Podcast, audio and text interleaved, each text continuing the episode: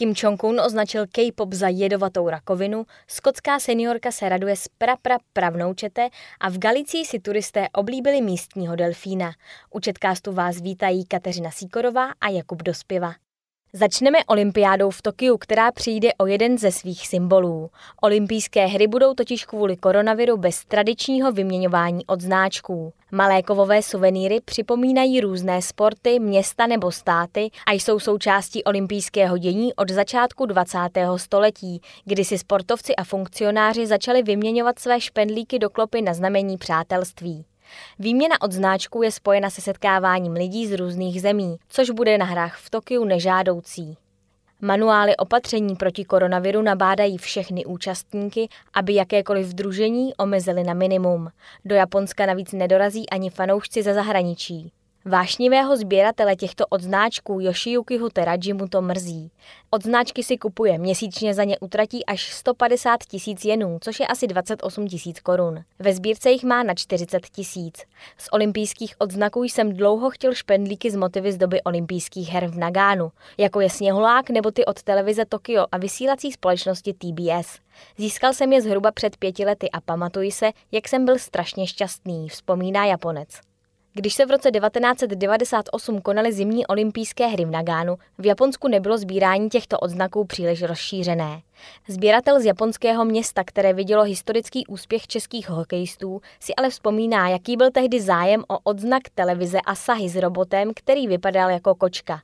Při rozhovoru v televizi ho totiž měla připnutý olympijská vítězka v jízdě v boulích Tae Satojaová. Tyto odznáčky se pak prodávaly i za 250 tisíc jenů, to je asi 47 tisíc korun.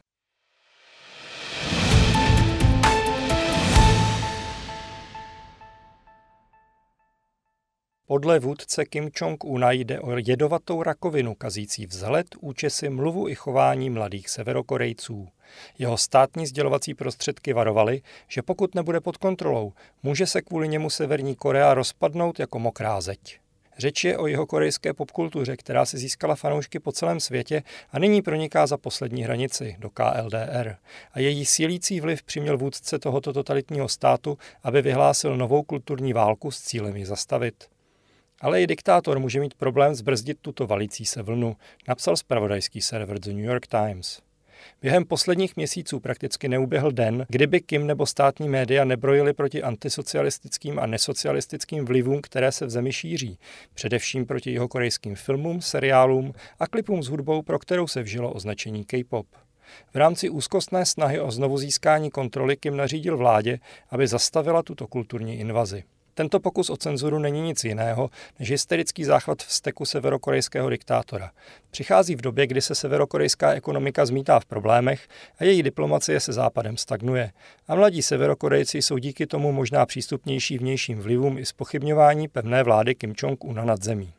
Mladí severokorejci mají pocit, že Kim Jong-unovi nemají být za co vděční, řekl Chung Kwang-il, přeběhlý z Korejské lidově demokratické republiky, který vede síť pašující K-pop do Severní Koreje. Musí obnovit ideologickou kontrolu mladých, jestli nechce ztratit základy, na kterých stojí budoucnost dynastické vlády jeho rodiny, dodal. Kimova rodina vede Severní Koreu už po tři generace a během této doby procházela lojalita obyvatel častými zkouškami. Jednou z nich byl hladomor koncem 90. let 20. století, kdy nebyla vláda schopna zajistit dodávky potravin a miliony obyvatel zemřeli. Rodiny přežívaly díky kupování potravin na neoficiálním trhu, kam proudilo zboží propašované z Číny. A to včetně pirátských kopií jeho korejské zábavy.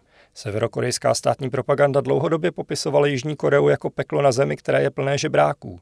Díky seriálům, které se dříve pašovaly na videokazetách a CDčkách, se mladí severokorejci dozvěděli, že zatímco oni měli problém sehnat dostatek jídla během hladomoru, lidé v Jižní Koreji drží diety, aby zhubli.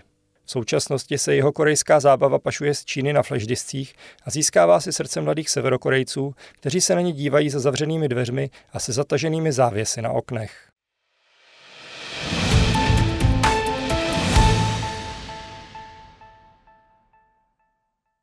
Prvního prapra pravnoučete se dočkala 68-letá skotská seniorka Mary Marshallová. Její rodina se jako jedna z mála v Británii a nejspíš jediná ve Skotsku rozkládá přes šest žijících generací, napsal spravodajský server BBC. Maršalová má celkem 90 vnoučat, pravnoučat, prapravnoučat a praprapravnoučat. Sama je matkou osmi dětí. Její nejstarší dcera, 68-letá Rose, má čtyři děti. Po čtyřech potomcích má i 50-letá vnučka Marshallové Chyrl a její 35-letá dcera Kerry. Jejíž 17-letá dcera Tony Late přivedla před třemi týdny na svět zatím nejmladší přírůstek do rozsáhlé rodiny, Nilu. Všechny matky pocházejí z jedné strany rodiny a všechny až na novopečenou matku pracují nebo pracovaly jako ošetřovatelky. Všechny měly první dítě v 18 letech nebo ještě mladší a žijí v Edinburgu a jeho okolí. Maršalová uvádí, že kvůli nezvykle velkému počtu členů rodiny je omluvená z nákupu dárku k narozeninám či Vánocům. Strávila by tím totiž polovinu roku, domnívá se seniorka. Abych byla upřímná, jsem šťastná. Mít takhle velkou rodinu je skvělé.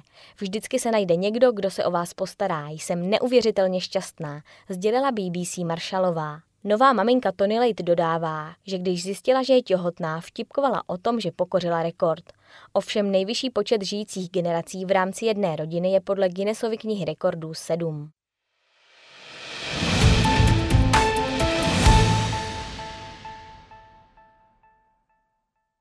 A u rozsáhlých rodin ještě zůstaneme. V Indii zemřel vůdce náboženské sekty, která mužům umožňuje poligamii. 670-letý Ziona Čaná za sebou zanechal 38 manželek, 89 dětí a 36 vnoučat, uvedl server BBC. Agentura Reuters později napsala, že Čaná splodil s 39 ženami 94 dětí a vnoučat měl 33. Místní média tvrdí, že Čaná byl hlavou největší rodiny na světě, ačkoliv toto prvenství lze podle britského spravodajského serveru jen stěží potvrdit. Agentura Reuters připomíná vůdce mormonské sekty v Kanadě Winstona Blackmura, který má podle ní kolem 150 dětí se 27 ženami. Čaná měl prý cukrovku a vysoký krevní tlak. V neděli se jeho zdravotní stav zhoršil a lékaři po převozu do nemocnice už jen konstatovali jeho smrt. Zesnulý vedl za svého života křesťanskou sektu zvanou Čaná Pával, již založil jeho dět v roce 1942 a která má kolem dvou tisícovek následovníků, píše BBC. Podle agentury Reuters kult založil Čanáhův otec. Všichni stoupenci kultu žijí nedaleko domu vůdce sekty v indickém státě Mizoram. Čanáova vlastní rodina má k dispozici rozlehlý čtyřpatrový dům o sto pokojích, který je místní turistickou atrakcí. Sjíždějí se tam i cizinci, aby nahlédli do životního stylu obrovské rodiny. Ta už v minulosti upoutala pozornost médií a dvakrát se ocitla v televizním pořadu Lipliho Věřte, nevěřte.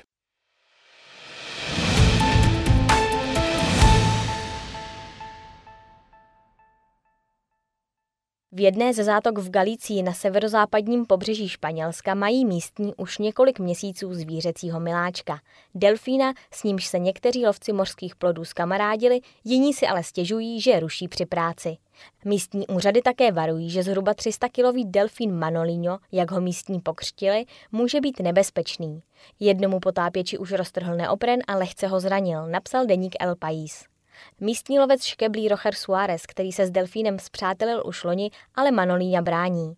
Zpočátku jsme nevěděli, jak se k nám bude chovat, přece jen je to divoké zvíře. Vzpomněl na první loňské kontakty s kytovcem Suárez, který loví místní mořskou pochoutku, břitku šavlovitou, v zátoce Ria de Muertos i Noira v provincii Koruňa. Postupně se ale s delfínem zpřátelil. Připomínalo to chování psa, který se pomalu přibližuje a nejprve vás očichá, popsal Rocher. Nakonec delfína i obejmul a natočil s ním video, v něm škytovce drbe na břiše. To ale bylo loni, kdy ještě Manolíňo vážil 150 kg. Nyní je to zhruba dvojnásobek a měří už přes 2 metry. Jiní lovci škeblí si ale stěžují, že Manolíňo obtěžuje. My potřebujeme pracovat a on si chce hrát, řekl jeden z místních lovců. Jeho kolega si také postěžoval, že ho delfín kousl do ruky. Naštěstí ho ale nezranil vážně. Podle biologa Alfreda Lopese si už Manolíňo lidi ochočil a dělá si s nimi, co chce. Myslí si, že s ním mají nějaké pouto, ale jsou jen jeho hračkami, říká López o kytovci, který obvykle žije ve skupinách. Tohoto jedince ovšem zřejmě jeho skupina vypudila. S letní sezónou místní úřady zahájily osvětovou kampaň, protože nebezpečí hrozí lidem, ale i samotnému delfínovi. Je to totiž chráněný druh. Lidé by měli jít okamžitě z vody, když delfína uvidí. Z hravého kytovce se může totiž nečekaně stát agresivní nepřítel, napsal s odvoláním na experty deník El Español.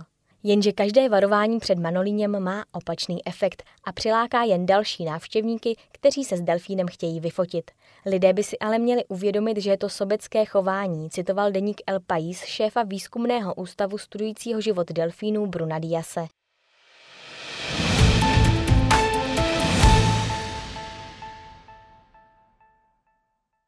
O tom, jak mohou být zvířata nevyspytatelná, se přesvědčili na Slovensku. Do jednoho z hotelů ve Starém Smokovci ve Vysokých Tatrách vešel medvěd. Podle zástupce městské policie se medvěd dostal až do hotelové kuchyně, naopak ředitel ubytovacího zařízení tvrdí, že želma zůstala na terase. Podle Josefa Štefaňáka z městské policie Vysoké Tatry mladý medvěd vkráčel okolo 8 večer do kuchyně dveřmi na fotobuňku.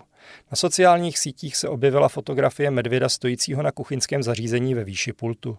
Personálu hotelu ani nikomu z hostů se ale nic nestalo. To, že do hotelu zavítal nezvaný host, potvrdil i ředitel, podle něho se ale medvěd dostal jen na terasu, do kuchyně nikoliv. Štefaňák uvedl, že medvědi ve Vysokých Tatrách do zastavěných oblastí chodí v posledních několika týdnech denně. Neděje se to podle něj jen v noci, ale i v podvečer. V Tatranské Lomnici se každý večer potuluje medvědice se dvěma mláďaty. Dosud nikomu neublížila. Tragický případ střetu člověka s medvědem se stal u obce Liptovská Lůžna v okrese Rožumberok v Žilinském kraji. V pondělí mrtvého muže našel jeden z místních obyvatel. Pitva prokázala, že zemřel po útoku medvěda. Podle serveru SME šlo o první takový případ na Slovensku za posledních 100 let.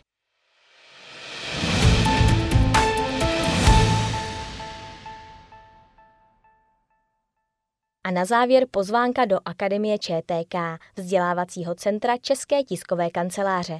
V červnu ještě můžete stihnout online kurzy krizové komunikace nebo jak na Twitter. Prezenčně se pak můžete zúčastnit kurzu, jak napsat tiskovou zprávu, aby neskončila v koši. Více informací na webu Akademie ČTK, tedy www.čtk.cz lomeno akademie pomlčka ČTK. To je z Četkástu vše, naslyšenou za týden.